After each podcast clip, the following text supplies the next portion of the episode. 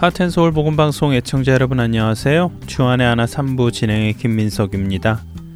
지난 시간부터 17세기 영국의 칼빈이라고 불리고 영국이 배출한 가장 위대한 청교도 신학자이며 개신교 신학자로 평가받는 존 오웬에 대해 여러분과 나누고 있습니다. 어릴 적부터 완고한 청교도인 아버지 밑에서 신앙교육을 받으며 자라난 존. 일찍부터 공부를 하고 성직자 임명까지 받아 교구 목사가 된 존 오웬은 말씀의 지식은 들어갔지만 안타깝게도 구원의 확신은 없었습니다. 그것은 그가 아직 예수님을 인격적으로 만나지 못했기 때문이었지요. 어느 날 존 오웬은 사촌 형제와 함께 유명 설교자가 담임하는 교회의 설교를 들으러 갔지만 무슨 일인지 그 유명 설교자는 그날 설교를 하지 않았고 무명의 설교자가 대신 설교를 하게 되었습니다.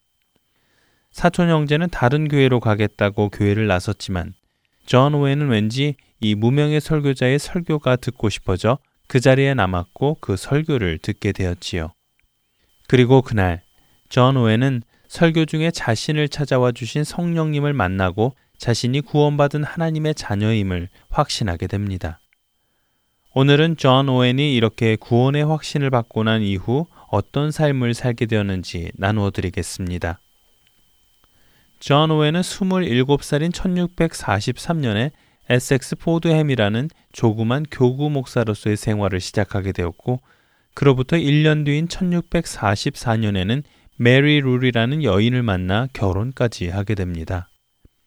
예수님을 경험한 그의 심령에는 복음을 전하고자 하는 마음이 간절하였기에 교인들을 위해 1644년에는 목회자와 성도의 임무라는 책을 썼고 1645년 교리 문답서를 쓰게 되지요. 그리고 1646년 4월 존 오웬은 하원의 요청으로 의회에서 설교를 부탁받게까지 됩니다. 찬양 함께 하신 후에 존 오웬의 이야기 계속해서 나누겠습니다.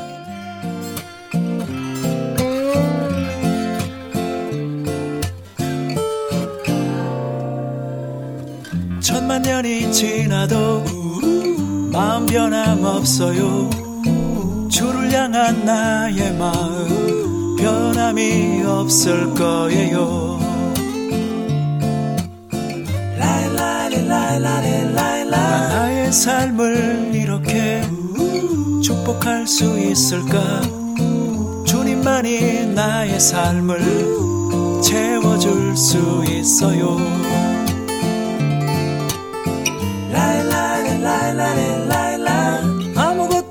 없는 내, 삶, 내 삶에 오셔서 신실한 약속 말씀, 말씀해 주셨네. 주님만이 그 약속 지킬 수 있어요. 주님만이 그 일을 하실 수 있어요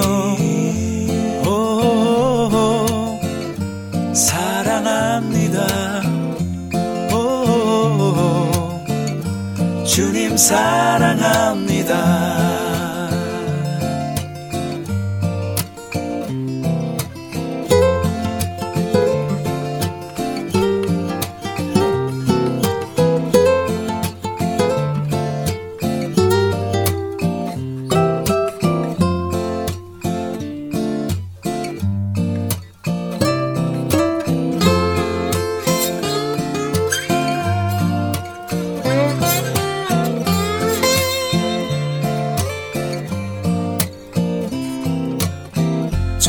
년이 지나도 마음 변함 없어요. 주를 향한 나의 마음 변함이 없을 거예요.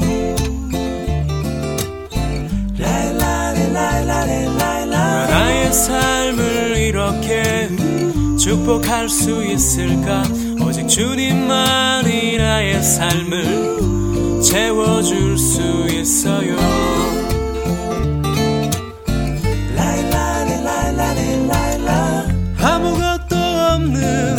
내 삶에 오셔서 진실한 약속 말씀해 주셨네. 주님만이 그 약속 지킬 수 있어요. 주님만이 그 일을 있어요. 오호호. 사랑합니다 사랑합니다.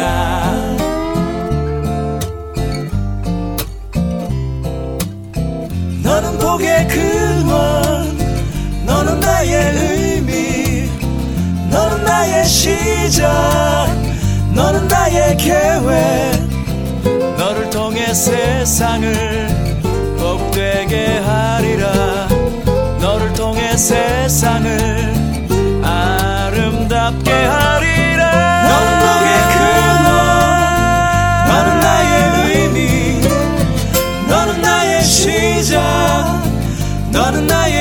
계획 너를 통해 세상을 복되게 하리라? 너를 통해 세상을 아름답게 하리라. 너는 복의 근원 너는 나의 의미. 너는 나의 시작 너는 나의 계획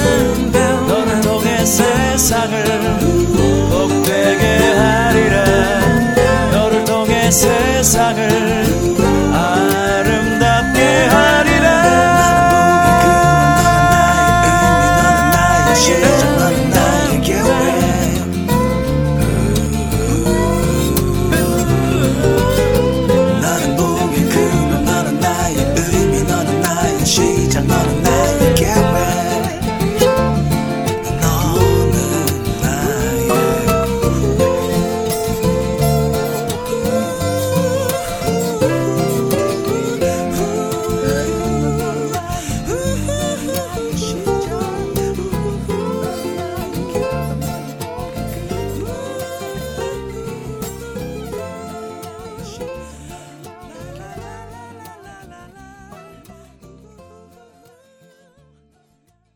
하원의 요청으로 의회에서 설교를 한 존 오웬. 이때 그의 나이는 서른 살이었습니다. 그날의 설교로 인해 의회에서 큰 인정을 받은 존은 1648년 페어팩스 장군의 군대에서 말씀을 전하며 고위층 인사들과 많은 교분을 갖게 되고 정치계에서 인정받는 설교자로 자라갔습니다. 또한 1651년에는 옥스퍼드 그리스도 교회 대학 학장으로 1652년에는 부총장으로까지 임명되게 됩니다. 하지만 존 오웬은 자신을 돕던 사람들이 의회 중심의 체제를 뒤집고 왕이 되려는 움직임을 보이자 그들과의 친분을 벗어버립니다. 그냥 그들과 계속적인 친분을 유지한다면 그는 커다란 혜택을 받을 수 있었지만 말입니다. 존은 정치인들과의 개인적인 친분보다는 자신과 하나님과의 관계가 더 중요하다고 생각하였기 때문이었지요. 그리하여 존은 옥스퍼드의 부총장직과 학장직을 사임하게 됩니다. 존 오웬이 옥스퍼드 대학의 교육자로 지낸 10여 년 동안 알미니안주의에 물들어 있던 옥스퍼드 대학은 청교도적 분위기의 학교로 개혁되었습니다. 또한 존 오웬은 그 기간 동안 11권이나 되는 신앙 저서들을 남기게 되지요. 존 오웬은 31년의 결혼 생활 동안 11명의 자녀를 낳았었습니다. 하지만 안타깝게도 그 많은 자녀들은 대부분 일찍 세상을 떠났고 성인으로 자라난 자녀는 딸 하나에 불과하였습니다. 게다가 하나 남은 딸마저도 후에 존 오웬보다 먼저 세상을 떠나가게 되지요. 그런데 놀라운 것은 이렇게 여러 가지로 힘든 삶 가운데서 그의 영성은 오히려 더 깊게 자라났다는 것입니다.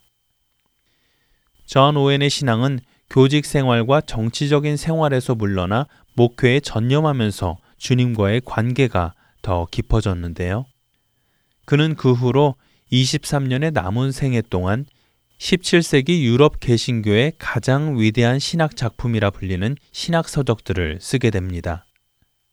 세상적인 명예와 환경을 중시하지 않고 오로지 말씀으로 세상을 분별하고 하나님을 따르려 할 때 하나님께서는 그에게 영감을 주시기 시작하였고 글을 들어 쓰시기 시작하였습니다. 만일 존 오웬이 정치인들과 상류층 인물들과 인맥을 중시하며 자신의 유익을 위해 그들과 타협했다면 그는 결코 하나님께서 주시는 영감으로 쓴 저서들을 남기지 못했을 것입니다.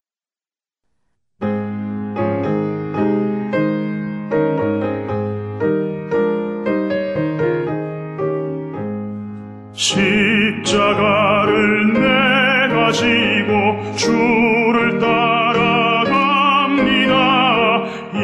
이제부터 예수로만 나의 법에 삼겠네. 세상에서 부귀영화 모두 잃어버려도 주의 평안 내가 받고 영생 복을 받겠네. 주도 곤욕 당했으니 나도 곤욕 당하리. 세상 사람 감사하라 예수 진실합니다.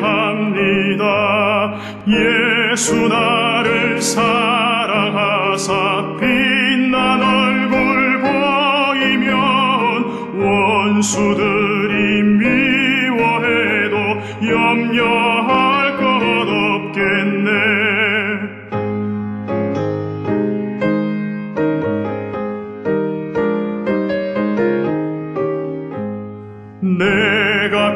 핍박당할 때에 주의 품에 안기고 세상 고초당할수록 많은 위로 받겠네. 주가 주신 기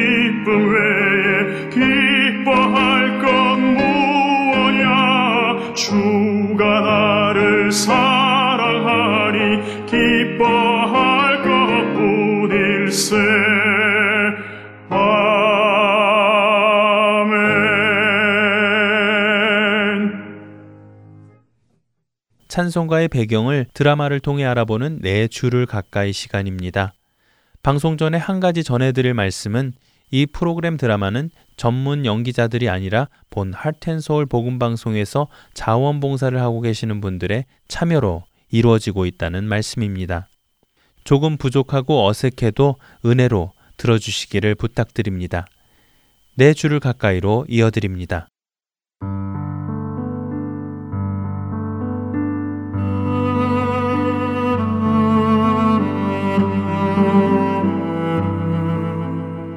애청자 여러분 안녕하세요. 여러분들과 함께 찬송의 배경을 살펴보며 그 찬송이 지닌 의미를 더욱 깊이 되새겨보는 시간, 내 주를 가까이 진행의 김금자입니다. 데살로니가 전서 5장 18절은 우리에게 범사에 감사하라고 말씀하십니다. 이 말씀을 주의 깊게 생각해 보신 적이 있으신가요? 범사라는 것은 모든 일이라는 말씀입니다. 모든 일. 거기에는 기쁜 일, 감사할 일, 찬양할 일, 즐거운 일도 당연히 포함되지만 때로는 슬픈 일, 화가 나는 일, 억울한 일, 괴로운 일, 이해할 수 없는 일도 포함됩니다. 성경은 이 모든 일에 우리에게 감사하라고 하십니다. 그리고 이것이 그리스도 예수 안에서 우리를 향한 하나님의 뜻이라고 설명하시지요. 왜 감사하는 것이 그리스도 안에서 우리를 향한 하나님의 뜻일까요?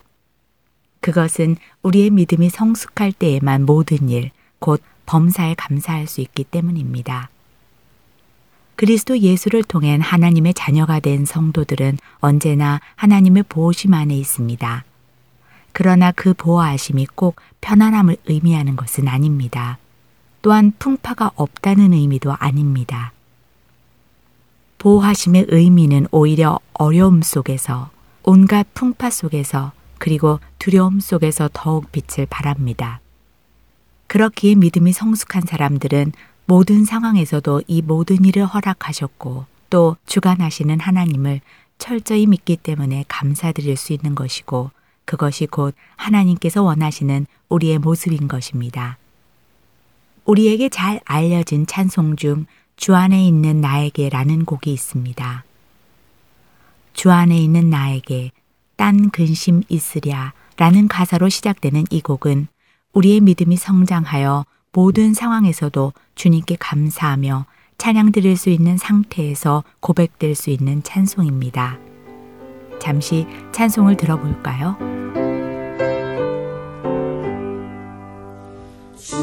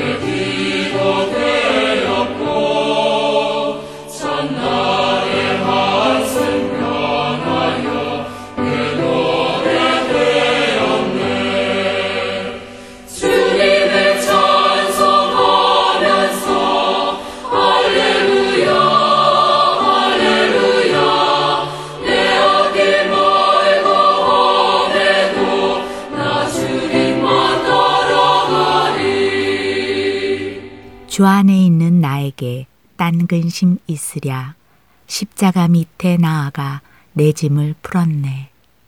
그 두려움이 변하여 내 기도 되었고 전날의 한숨 변하여 내 노래 되었네. 주님을 찬송하면서 할렐루야 할렐루야 내 앞길 멀고 험해도 나 주님만 찬양하리. 두려움도 변하고 한숨도 변하여 기도가 되고 노래가 되었다고 고백하는 이 찬송. 이 곡은 엘라이자 에드먼 휴잇이라는 여성에 의해서 만들어졌습니다. 1851년 유복한 가정에서 태어나 자라며 신앙도 생겼고 공부도 잘했으며 남들에게 사랑을 베풀던 사람이었습니다. 그녀는 이렇게 편안한 삶을 살았기에 이런 고백을 담아냈을까요? 그녀가 어떤 상황에서 이런 고백을 노래로 드렸는지 드라마를 통해 들어보시겠습니다.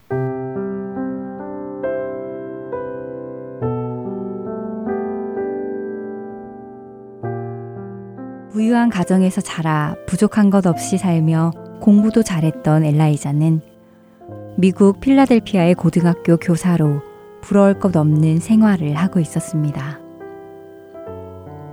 학생들을 가르치는 것도 좋아했던 그녀는 성실히 학생들을 가르쳤고 또한 공부만이 아니라 예수 그리스도의 사랑을 학생들에게 전하기 위해서도 늘 열심이었지요. 그러던 1887년 어느 겨울날이었습니다. 엘라이자는 한 남학생과 앉아 이야기를 나누고 있었습니다. 말썽을 많이 피워 학교에서는 이미 포기한 학생이었지요. 그러나 엘라이자는 그 학생을 포기하지 않았습니다. 그녀는 예수 그리스도의 사랑이 그 학생의 영혼을 변화시킬 것을 믿으며 사랑으로 그 학생과 대화를 나누고 있었습니다.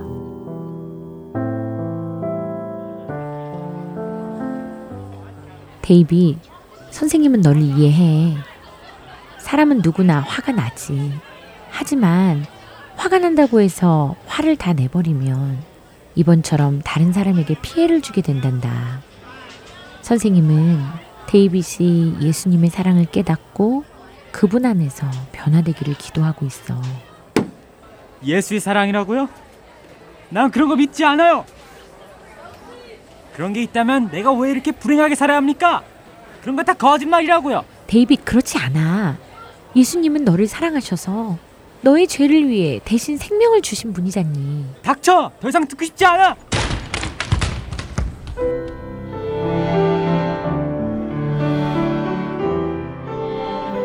엘라이자에게 상담을 받던 학생은 갑자기 끓어오르는 분노를 참지 못하고 옆에 있던 의자를 들어 엘라이자 선생님을 마구 내리쳤습니다.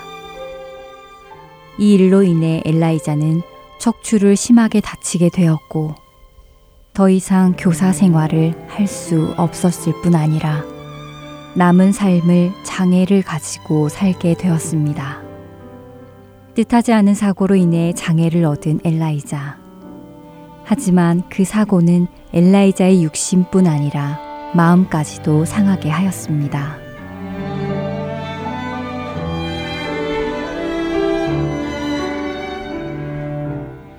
어떻게 이렇게 말도 안 되는 일이 내게 일어날 수 있지? 매주마다 주일학교에서 아이들을 가르치며 섬겨왔고 학교에서는 예수님의 사랑을 전하기 위해 사랑으로 학생들을 보살피며 열심히 섬겨왔는데 도대체 왜 나 같은 사람한테 이런 일이 생긴 거냐고. 왜, 왜? 내가 뭘 잘못했길래? 하나님 정말 계시기는 하신 건가요? 계시다면 어떻게 저한테 이런 일이 생기게 내버려 두실 수 있어요? 정말 원망스럽습니다. 상반신에 석고 붕대를 감고 누워 스스로 대소변도 해결하지 못하고 병원 침대에 누워만 있게 된 엘라이자. 그녀는 자신의 신세가 너무도 한탄스러웠습니다. 그러던 어느 날이었습니다. 그녀의 병실을 청소하기 위해 들어온 청소부가 찬송을 흥얼거리며 엘라이자의 방을 청소하고 있었습니다. 하지만 엘라이자는 자신의 고통이 크다 보니 다른 사람의 즐거운 모습조차 달갑지 않게 느껴졌습니다.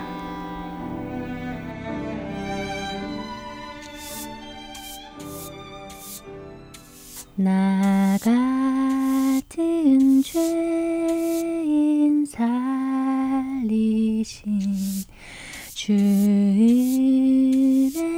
놀라워 청소나 하며 살아가면서 무슨 은혜가 저렇게 놀랍다고.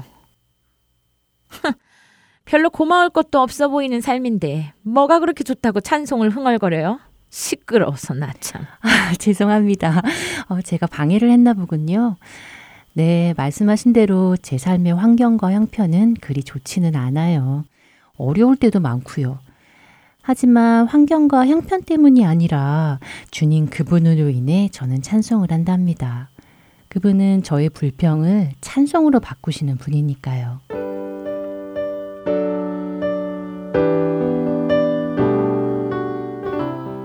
여인의 대답 속에서 엘라이자는 정신이 번쩍 들었습니다. 불평으로 가득 찬 교만했던 자신의 모습이 하나님 앞에서 한없이 부끄러워지기 시작했습니다. 그녀의 마음속에는 죄가 없으심에도 그녀의 죄 때문에 십자가를 지신 예수님의 사랑이 전해져 들어왔습니다. 그리고 내가 너희를 사랑한 것 같이 너희도 서로 사랑하라고 하신 그 말씀이 떠올랐습니다. 자신을 이렇게 만든 학생을 용서하지 못하고 이런 일이 벌어진 환경을 탓하고 원망했던 자신의 모습을 뉘우치기 시작했습니다. 그리고 결국 그녀는 주 안에서 참 평안을 얻게 됩니다. 주님 감사합니다. 저의 원망을 용서로, 저의 미움을 사랑으로 바꾸어 주시니 감사합니다. 저의 삶의 길을 가며 주님을 찬양하겠습니다.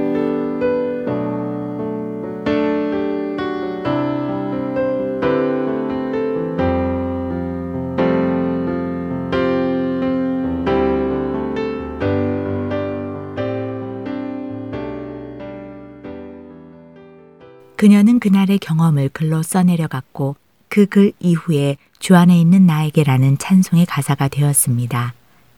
엘라이자는 그 후 불교의 몸으로도 평생을 주일학교를 통해 어린이들을 사랑으로 섬기며 자신의 찬송대로 주님을 찬송하면서 살아갔습니다.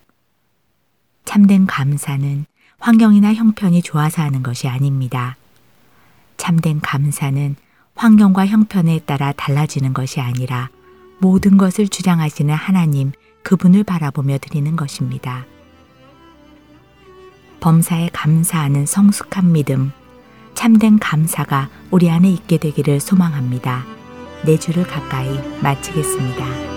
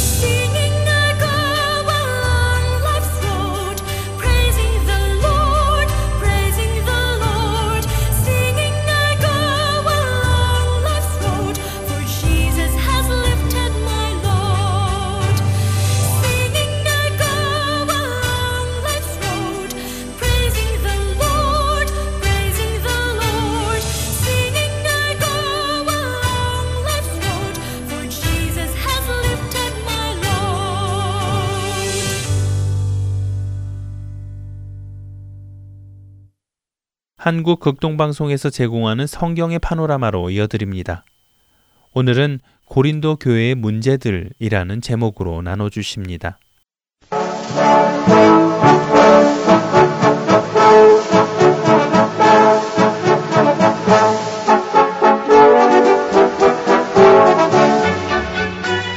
성경의 파노라마 성경 속의 숲과 나무를 동시에 보고 있습니다. 성경의 파노라마 노웅호 목사님이십니다. 목사님 안녕하세요. 반갑습니다. 김성윤입니다.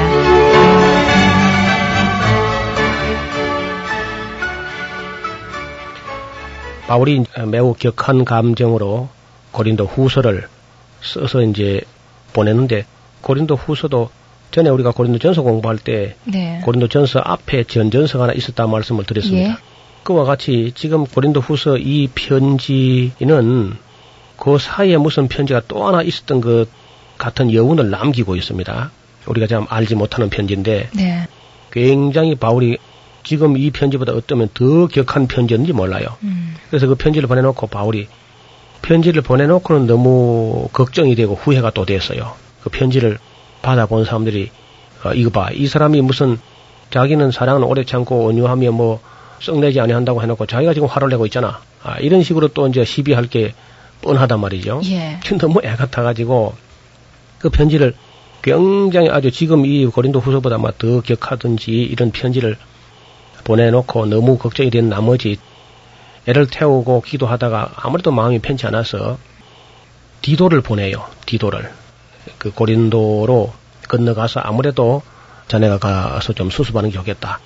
이 다음에 이제 디도서를 공부할 때 디도에 대해서 조금 말씀을 드릴 기회가 있을는지 모르겠어요. 그 디도는 전승에 의하면은 누가복음을 기록한 누가의 친동생이었다. 그렇게 전하는 말이 있습니다.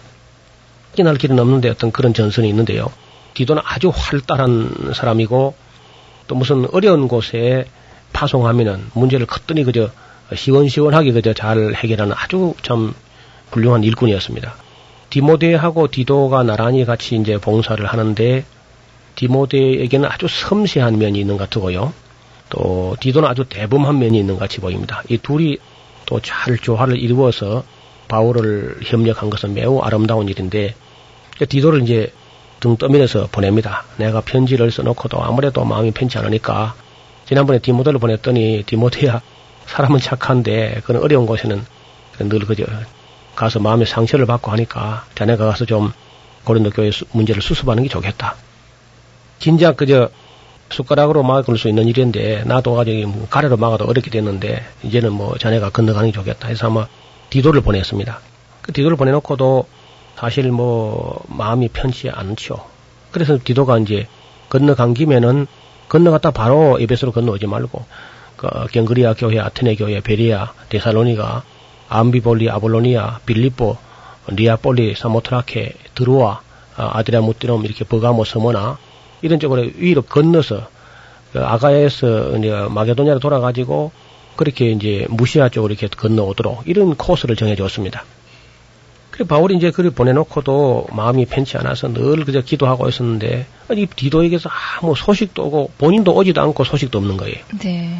근데 바울이 너무너무 애가 탄 나머지 이게 무슨 일이 나도 단단히 난 것이다 해가지고 바울이 너무 안타까워서 드로아의 복음도 전할 겸 디도가 와 있으면 막 드로아에 가서 무슨 일도 좀 할 겸 바울이 마중을 나갔습니다. 드로아 쪽으로. 그 무시아의 알렉산드라 드로아스라는 곳인데 그 드로아로 이제 가가 거기서 봐 옛날에 환상을 보고 유럽으로 건너갔던 곳이죠. 그래 거기 이제 도착했는데 바울 아마 거기 좀 갔을 때 디도가 오면은 거기서 좀 일도 할 마음을 가지고 아마 갔던가 봐요. 그런데 디도가 없는 겁니다. 또 가봐도 안 왔다는 거예요.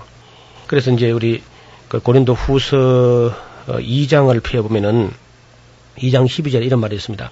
내가 그리스도의 복음을 위하여 드로아의 이름에 주 안에서 문이 내게 열렸으되 내가 내 형제 디도를 만나지 못하므로 내 심령이 편치 못하여 저희를 작별하고 마게도냐로 또, 또 건너갔으면 이제 더 이제 아무래도 이게 일이 나도 단단히 난 같다. 그래서 이제 아니면 고린도 교회 문제뿐만 아니라 아, 무슨 뭐 데살로니가 교회나 빌리포 교회나 유럽에 있는 다른 교회들이 또 말썽을 일으켰는가. 뭐 어떻든 애가 타서 바울이 유럽으로 건너가는데 뭐 사모트라게 가도 안 왔고 니아폴리 가도 안 왔고 빌리포를 가도 안 왔고 아마 바울이 저 생각에는 어, 거기로 이제 아이고 뭐 이왕 나선 김에 아예 고린도까지 가봐야 되겠다. 이 일이 나도 이 단단히 난 같다. 네. 그런 생각을 하면서 아마 대살로네가 쭉 아마 갔던 것 같은데 아이 그러니까 이제 디도가 올라온 거예요. 어슬렁 어슬렁 왔는데 전혀 뭐 여유 만만하게 아마 디도는 예. 낙천적인 예, 성격하며. 그래서 이제 와가지고 어떻게 됐냐 해서 아마 어, 떻게 이렇게 사람을 갖다 이렇게 피를 마르게 하느냐고 하니까 아 이거 잘 됐다고 말이에요. 그 뭐 어떻게 잘 됐냐고. 아 가서 그 몇 사람을 잘라버렸죠 뭐 아주 대범하게 그냥 처리한 겁니다. 그 디도가 건너가니까 고린도 교인들이 보니까 벌써 바울처럼 그렇게 막 교회를 아껴서 온유하고 겸손을 하지 않고 디도가 뭐 눈이 부리부리하고 막 키가 큰 사람이 일을 착착 그저 과감하게 처리하는데 아이고 보니까 뭐 함부로 해서 안 되겠다 싶으니까 속된 말로 뭐 알아서 긴 거죠.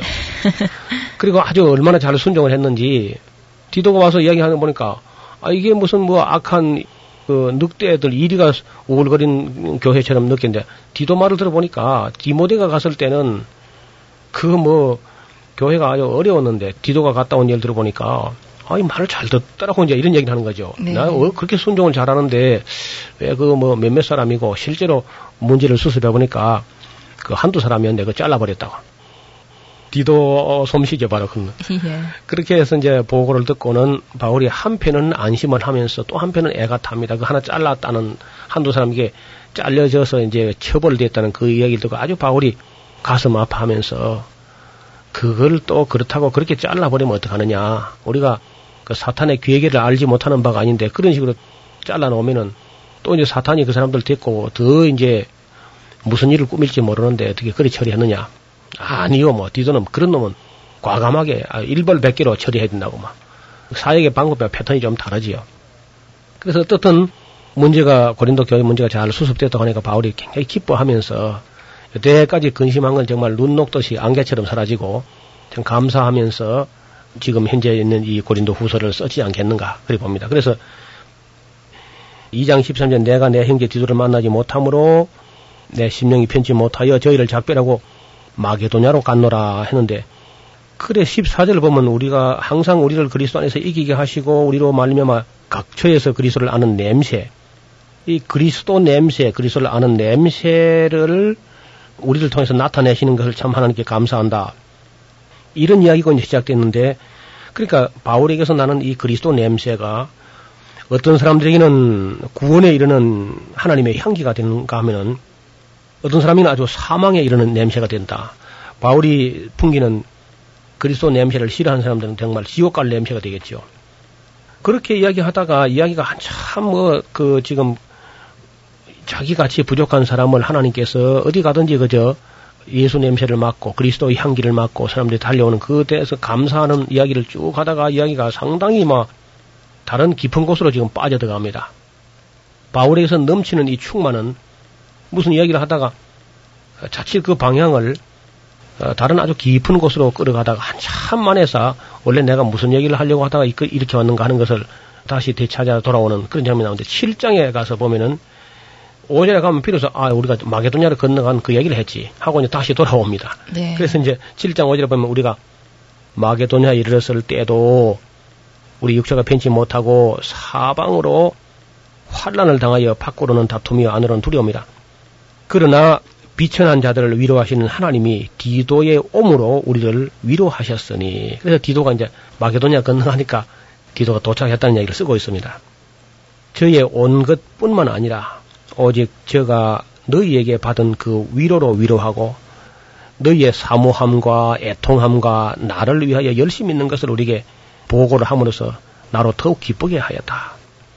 그러므로 내가 편지로 너희를 근심하게 한 것을 한때 후회하였으나 지금은 후회하지 아니함은 그 편지가 너희로 잠시만 근심하게 한 줄을 알미라.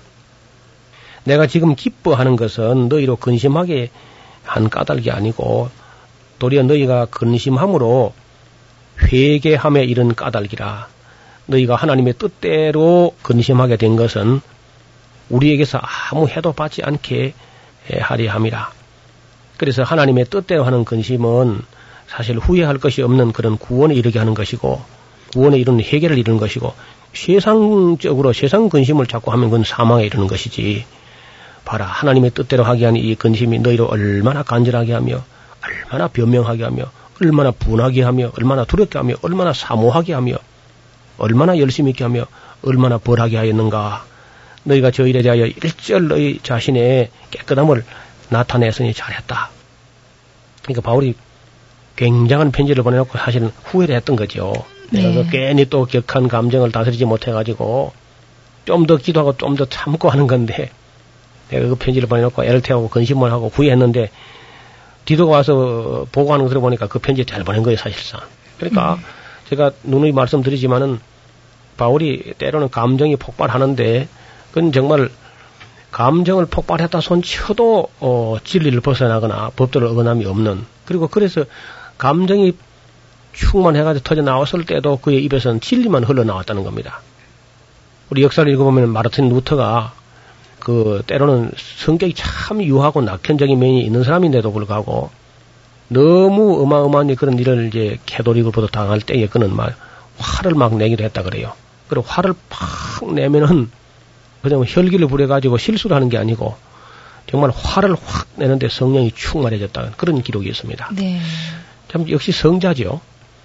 정말 화를 내는데도 불구하고 성령이 충만해지는 거 보면 정말 성자라 할 수 있을 겁니다.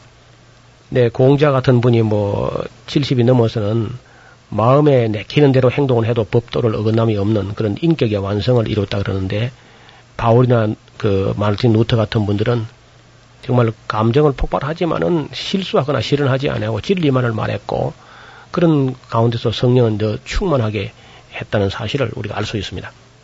그래서 그런 즉 내가 너희에게 쓴 것은 그 불이 행한 자를 위한 것도 아니고 그 불이 당한 자를 위한 것도 아니고 오직 우리를 위한 너희의 간절함이 하나님 앞에서 너희에게 나타나게 하려 함이라. 이로 인해 우리가 위로를 참 받았고 우리의 받은 위로 위에 디도의 기쁨으로 우리가 더욱 많이 기뻐하는 것은 그의 마음이 너희 무리를 인하여 안심함을 얻었습니다. 내가 그에게 너희를 위하여 자랑하는 것이 있더라도 부끄럽지 아니하니 우리가 너에게 이런 말이 다 참된 것 같이 디도 앞에서 우리의 자랑한 것도 참되게 되었다. 제가 디도가 너희 모든 고린도 사람들이 두려워하고 떨므로서 자기를 영접하면서 순종한 것을 생각하고 너희를 향하여 그의 심정이 더욱 깊었으니 내가 너희를 위하여 범사에 담대한 것도 이제는 참 기뻐한다. 바울이 좀 평소에 담대하지 못하다가 이번에 모처럼 담력을 내가지고 그저 그 격한 감정을 썼지만은 오히려 그 문제를 때문에 고린도 교인들은 하나님의 뜻대로 근심을 하게 되었고 그 근심하게 된 것 때문에 후회할 것이 없는 구원에 이르는 회개를 이루게 됐다 하는 것 때문에 감사하는 그런 얘기를 쓰고 있습니다. 바울은 그때 마게도냐에서 디도를 만난 후에 그 자리에서 바로 어, 이 고린도 후서를 써가지고 돌려보낸 거죠. 다시 고린도로. 바울이 고린도로 디도를 도로 가라 하니까 아마 내가 방금 거기서 왔는데 또 그리 갑니까? 반문했을 겁니다. 그래, 전에 왜 고린도 교회가 예루살렘 교회를 위해서 연보하자고 했었는데 1년 전에 그 교회 그런 문제가 나가지고만 그 연보할 분위기가 안 됐으니까 이제 그 문제가 다 수습됐다 하니까 자네가 가서 미리 그 연보를 준비해 놓는 게참 연보답지 않겠는가. 나도 지금 에베소로 갔다가 다시 이 마게도니를 건너와서 이쪽 사람들이 연보를 다 모아가지고 일단 고린도로 내가 갈 테니까 내가 갈 때까지 그 복잡하던 문제가 또 뒤살아나서 좀 남은 시가 불씨가 돼가지고 교회를 어렵게 하지 않도록 자네가 가서 그 성도들이 고린도 성도들이 아마 자네하고 좀 잘 맞는 것 같아. 그러니까 가서 교회를 잘 따도거리고 그리고 연보도 미리 준비하면 좋겠다. 해서 이제 고린도 후서를 써서 디도 손에 들려서 어, 디도를 역시 고린도를 보냈던 걸로 알고 있습니다. 그런 후에 이제 바울은 다시 에베소로 돌아오게 됐는데 에베소로 돌아오자마자 사도행전 19장 21절 이하에 보면은 이 일이 다 된 후 바울이 마게도냐와 아가야로 다녀서 예루살렘에 이제 가기를 격려합니다. 이게 이제 3차 전도 여행이 끝이 나는 거죠. 그래서 다시 이제 마게도냐를 건너가서 다시 헬라, 즉 디도가 기다리고 있는 그 고린도로 갔다가 그 다음에 이제 예루살렘으로 갔다가 그 다음에 로마까지 가겠다. 더 나아가선 로마를 본 후에는 스페인까지 가겠다. 이런 생각을 이제 가지고 있었는데 자기를 돕는 사람 중에 디모데와 에라스도 두 사람은 마게도냐를 미리 보내고 자기는 아시아에 얼마간 더 있습니다. 그 얼마 있는 동안에 그 에베소에서 아주 큰 소동이 났습니다. 그게 무슨 소동이 났냐면은 바울이 한 3년간 에베소에서 사람이 수곡물, 사람의 손으로 조각한 이런 것은 뭐 금으로 만들든지 은으로 만들든지 그는 신이 아니다. 유명한 그 아데미 신전이 이제 그 에베소에 있어가지고 여신인데요. 그 아데미 신이라는 여신은 유방이 18개가 되는 그런 이상하게 생긴 여신인데 그 다산신이고 풍요의 신이고 이제 그런 여신인데 그 여신의 신상을 모형으로 조그맣게 이제 우리 한 팔뚝만하게 그리 이제 만들어서 은감실에서 기술자들이 그걸 만들어서 아주 이제 어, 짭짤한 벌이가 됐는데 바울이 한 3년간 에베소 사역을 하니까 아시아 전 지역에 있는 모든 사람들이 아담의 신이든지 무슨 신이든지 사람의 수공물은 그는 단지 하나의 물체에 불과하지 신이 아니다. 그러니까 그 우상이 조그마한 모형을 만들어서 돈 벌던 사람들이 이게 업이 안 되는 겁니다. 그래 이 사람들이 이제 선동을 해가지고 예배소 사람들 전체를 막 선동해가지고 우리가 지금 바울이라고 하는 사람이 와가지고 아담의 신을 모독할 뿐 아니라 우리 신이 아주 경휼히 여김이 되고 모독이 되었다. 그러면서 예배소 사람을 막 선동합니다. 그래서 상당히 그 아시아 사람들도 선동적이에요. 충동적이고 그리고 이성적이지 못한 그런 면이 상당히 많이 있습니다. 지금도 그 터키 사람들이 보면은 그렇게 예수를 믿던 초대 그 에베소 교회라든지 그런 유명한 교회가 있던 그 터키 사람들 국민성이 맑은 이성을 가지고 진지하게 주님을 믿지 못했기 때문에 지금 교회가 없어져 버렸거든요. 예. 그 선동적이라는 건 참 그게 골치 아픈 사람들인데 갈릴리 사람들이 약간의 그 기질이 좀 선동적인 기질이 있다 그래요. 음. 우리나라 사람들 좀 그렇습니다. 상당히 감정적으로 선동에 잘 휘말리고 근데 이러면 교회가 만약 이렇게 되면 참 어렵습니다. 누가 막 선동을 하고 해서 교인들이 막 휩쓸려 가면 아주 골치 아픈 일이죠. 그래서 어떻든 예배소에서 그 이 큰 소동이 나서 그 연극장이 있는데 그 연극장을 저희들이 가보니까요. 산 비탈 하나 전체를 계단식으로 해서 어, 부채꼴형으로 이렇게 반원 부채꼴형으로 만든 극장인데 얼마나 크냐 하면은요. 그 극장 좌석이 자그마치 2만 4천 명이 들어갑니다. 이야. 그러니까 그큰 극장에 연극장에 막 사람들이 막 다 몰려갑니다. 예배소 사람들이 시내 사람들이.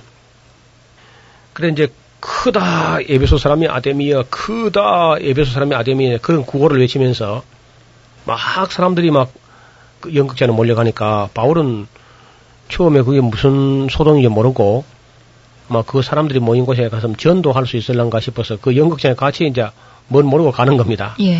그래 누가 와가지고 아시아 관원 중에 바울의 친구 된 사람들이 연극장에 들어가지 말라고 지금 바울 선생님 잡으려고 지금 그런다고 말이야.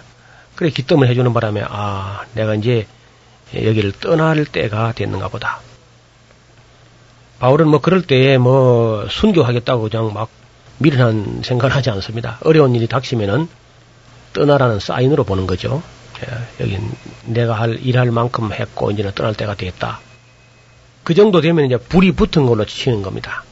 예수님께서도 내가 이 불을 땅에 던지는데 그 이 불이 붙었으면 내가 뭘 염려하겠는가 하고 불을 붙이려고 하는 거죠.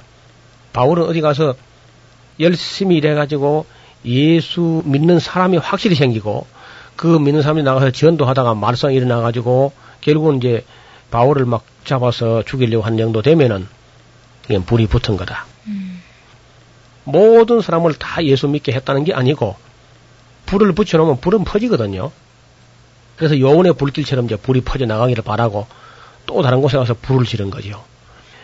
바울이 지금 소망은 이제는 그 예루살렘에서부터 일루리곤까지 거의 다 복음을 전했고 이제는 그저 이쪽은 일할 곳이었고 정말 가고 싶은 곳이 있는데 마지막으로 그 사랑하는 예루살렘을 한번 더 방문하고 그리고 예루살렘의 가난한 성도들을 위해서 연보한 걸 전달한 다음에는 로마에 가서 불을 지고 싶은 거죠. 로마의 복음의 불을 한번 당기고 싶다. 그런 생각이고 그리고 로마에 보낸 전한 다음에는 바로 스페인까지 나가겠다. 로마 교회가 조금만 후원하면은 스페인 갈 마음을 먹습니다. 왜냐하면 그 당시 사람들의 세계관에는 스페인이 땅끝이었어요. 지브롤터 해협이 있는 그 어, 지중해 서 쪽 맨 끝에 이제 스페인이 있기 때문에 스페인이 땅끝이라고 하면 여겼던 것 같은데 그쪽까지 갈 그런 생각을 예, 가지고 있습니다. 그래서 결국은 어, 바울이 소요가 끝나자 그 사도행전 20장을 가보면 소요가 끝임에 바울이 제자들을 불러 권한 후에 작별하고 마게도냐로 가니라. 그 지경으로 이제 다녀가면서 여러 말로 제자들을 권하고 헬라에 이르렀습니다. 헬라라는 것은 역시 고린도, 테네 고린도 그쪽을 헬라 혹은 아카야라고 하는데 네, 그곳에 이르게 됐는데 20장 3절을 거기 보면은 거기 석 달을 있었다는 겁니다. 고린도에서.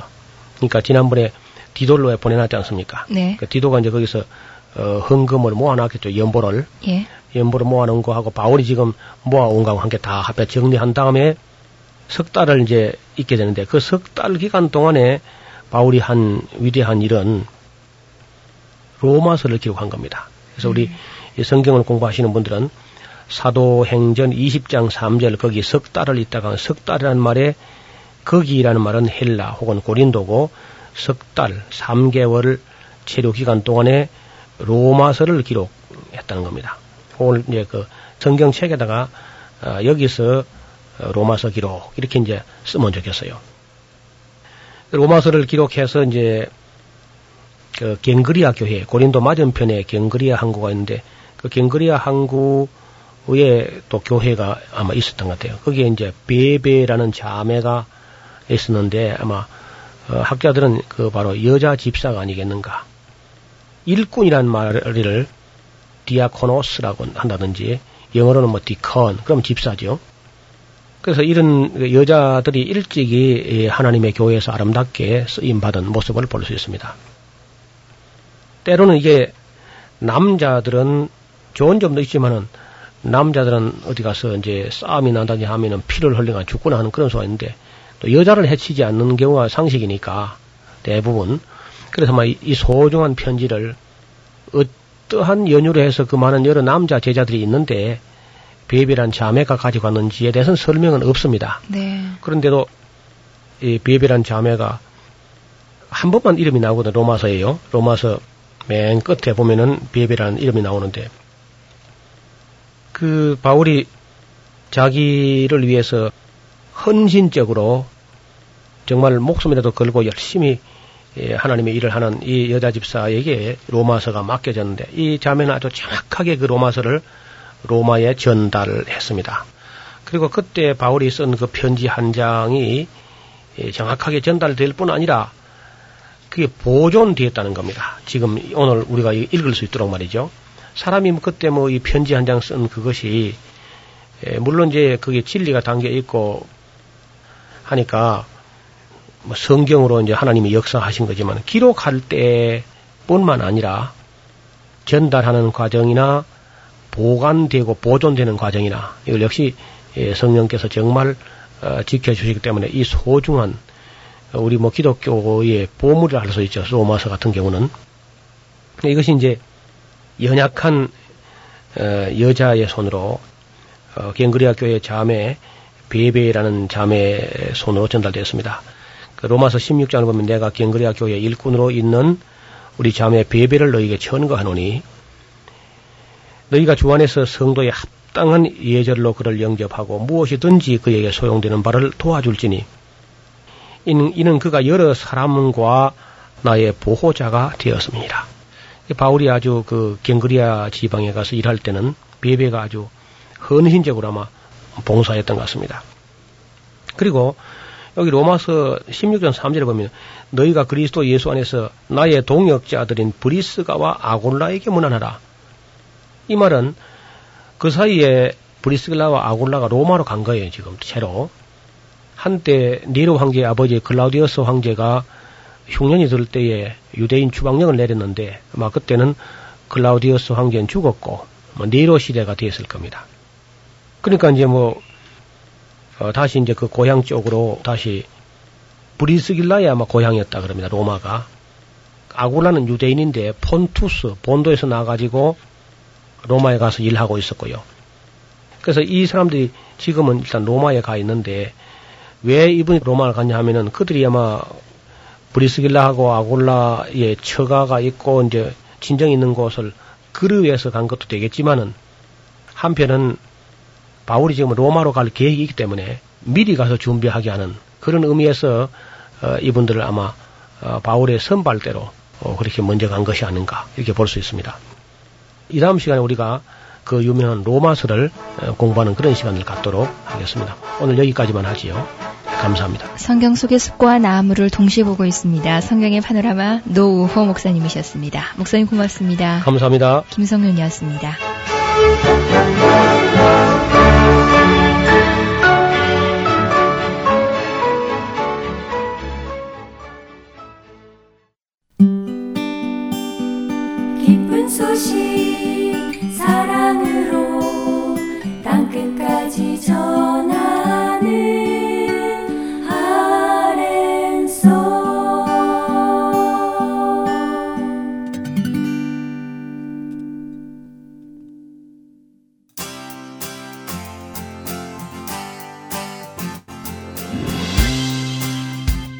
이는 선지자를 통하여 말씀하신 바 내가 입을 열어 비유로 말하고 창세부터 감추인 것들을 드러내리라 함을 이루려 하심이라.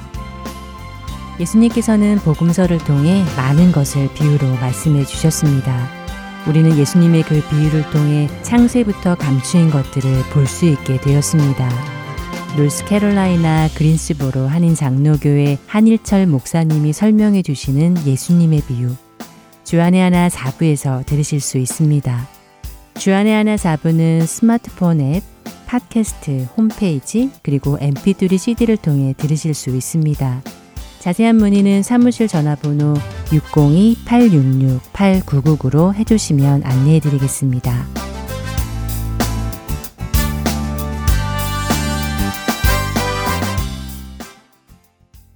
애청자 여러분들과 한 기도 제목을 놓고 한 목소리로 기도하는 시간입니다.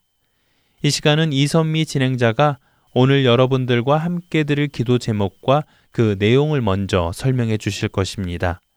그리고는 약 1분간 음악이 흐를 텐데요. 그 시간에 여러분들께서는 오늘의 기도 제목을 가지고 함께 기도해 주시면 됩니다. 1분이 흐른 후에 이선미 진행자께서 마무리 기도를 해 주실 것입니다. 한 가지 기도 제목을 놓고 우리가 한 목소리로 기도 드릴 때 하나님께서 그 기도의 제목을 들어 응답해 주시리라 믿습니다. 1분 기도 함께 하시겠습니다.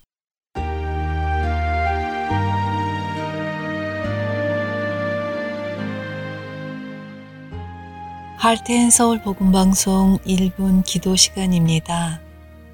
오늘 이 시간은 마음이 상한 자를 위해 애청자 여러분들과 함께 기도드리기 원합니다. 세상에 속하지 않은 하나님의 백성들이 이 세상에 발을 딛고 사는 동안 많은 힘들고 괴로운 일을 만나게 됩니다. 때로는 우리가 이해할 수 없는 일들이 일어나기도 하고 감당하기 어려운 일도 일어납니다. 갑작스러운 사고의 소식, 너무도 귀한 자녀를 먼저 보내게 된 소식, 생각지도 못했던 병이나 장애를 얻는 소식 등 갑작스러운 이런 소식들은 신실하게 주님을 믿고 살아가는 우리를 힘들게 합니다. 그러나 그런 상황 속에서도 우리는 세상으로부터의 위로가 아닌 주님으로부터의 위로를 구해야 할 것입니다. 왜냐하면 참된 위로와 치유는 오직 주님께로부터만 오기 때문입니다. 하나님께서 우리의 상한 마음을 위로하시고 아파하는 사람들을 치유하시기 때문입니다. 이 방송을 들으시는 분들 중에서도 환난 속에서 상한 마음으로 힘들어 하시는 분들이 계실 것이며 많은 사람들이 그런 상황 안에 있을 것입니다. 오늘 이 시간 그런 분들께 하나님의 위로와 치유가 있기를 함께 기도하기 원합니다. 10편 34편 17절에서 19절은 말씀하십니다. 의인이 부르짖음에 여호와께서 들으시고 그들의 모든 환난에서 건지셨도다. 여호와는 마음이 상한 자를 가까이 하시고 중심으로 통해하는 자를 구원하시는도다. 의인은 고난이 많으나 여호와께서 그의 모든 고난에서 건지시는도다. 우리를 모든 환난과 고난에서 건지실 하나님을 의뢰하며 함께 기도하겠습니다.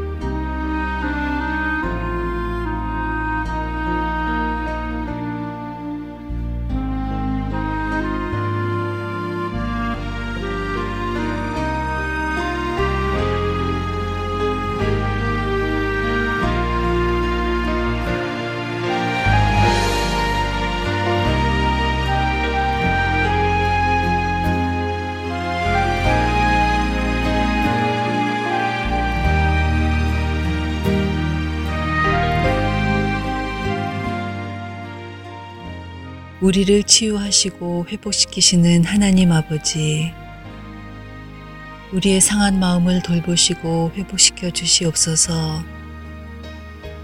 환난과 고통 속에서도 눈을 들어 예수 그리스도를 바라보게 하시고 다시 일어설 수 있는 힘을 주시옵소서. 여러 가지 고통 중에서 힘들어하고 있는 성도들을 위로하고 그들의 상한 마음을 치유하여 주시옵소서. 우리의 기도에 응답하시는 하나님의 신실하심을 믿고 기도드렸사오니 응답하여 주시옵소서. 우리의 구주 되시는 예수 그리스도의 이름으로 기도드렸습니다. 아멘.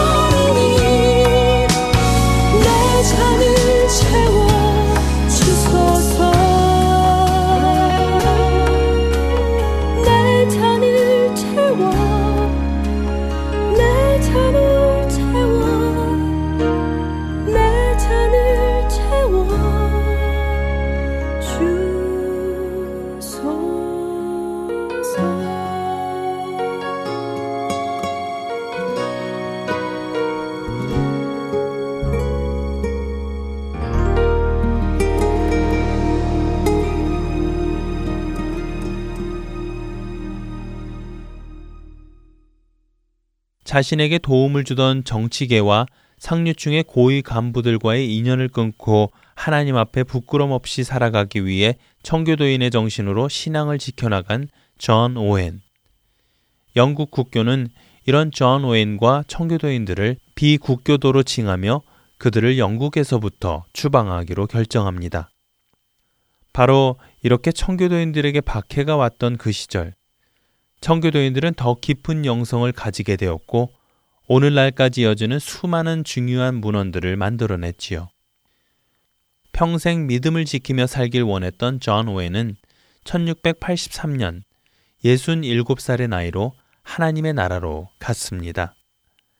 당시 존 오웬과 추방된 동료들에게 그 시간들은 고통스럽고 어려운 긴 시간이었을 것입니다. 하지만 고통 가운데서도 믿음을 지켜내려는 그들의 노력과 저서들은 후대의 신앙인들에게 아주 큰 영향을 끼치고 있습니다. 당시 그가 옥스포드에서 공부를 하던 10대 청소년들에게 했던 설교들을 모아 책으로 만든 죄의 죽임이나 유혹의 본질, 하나님과의 교제 같은 책들을 읽어보면 그들의 신앙의 수준이 지금 이 시대의 신앙의 수준과는 비교가 되지 않을 만큼 넓고 깊었다는 것을 알게 됩니다. 이런 믿음의 선배들의 글들을 다시 보며 이 시대의 영성이 다시 깊어지고 넓어질 수 있기를 소원해 봅니다. 주안의 하나 3부 마치겠습니다. 여러분 안녕히 계세요.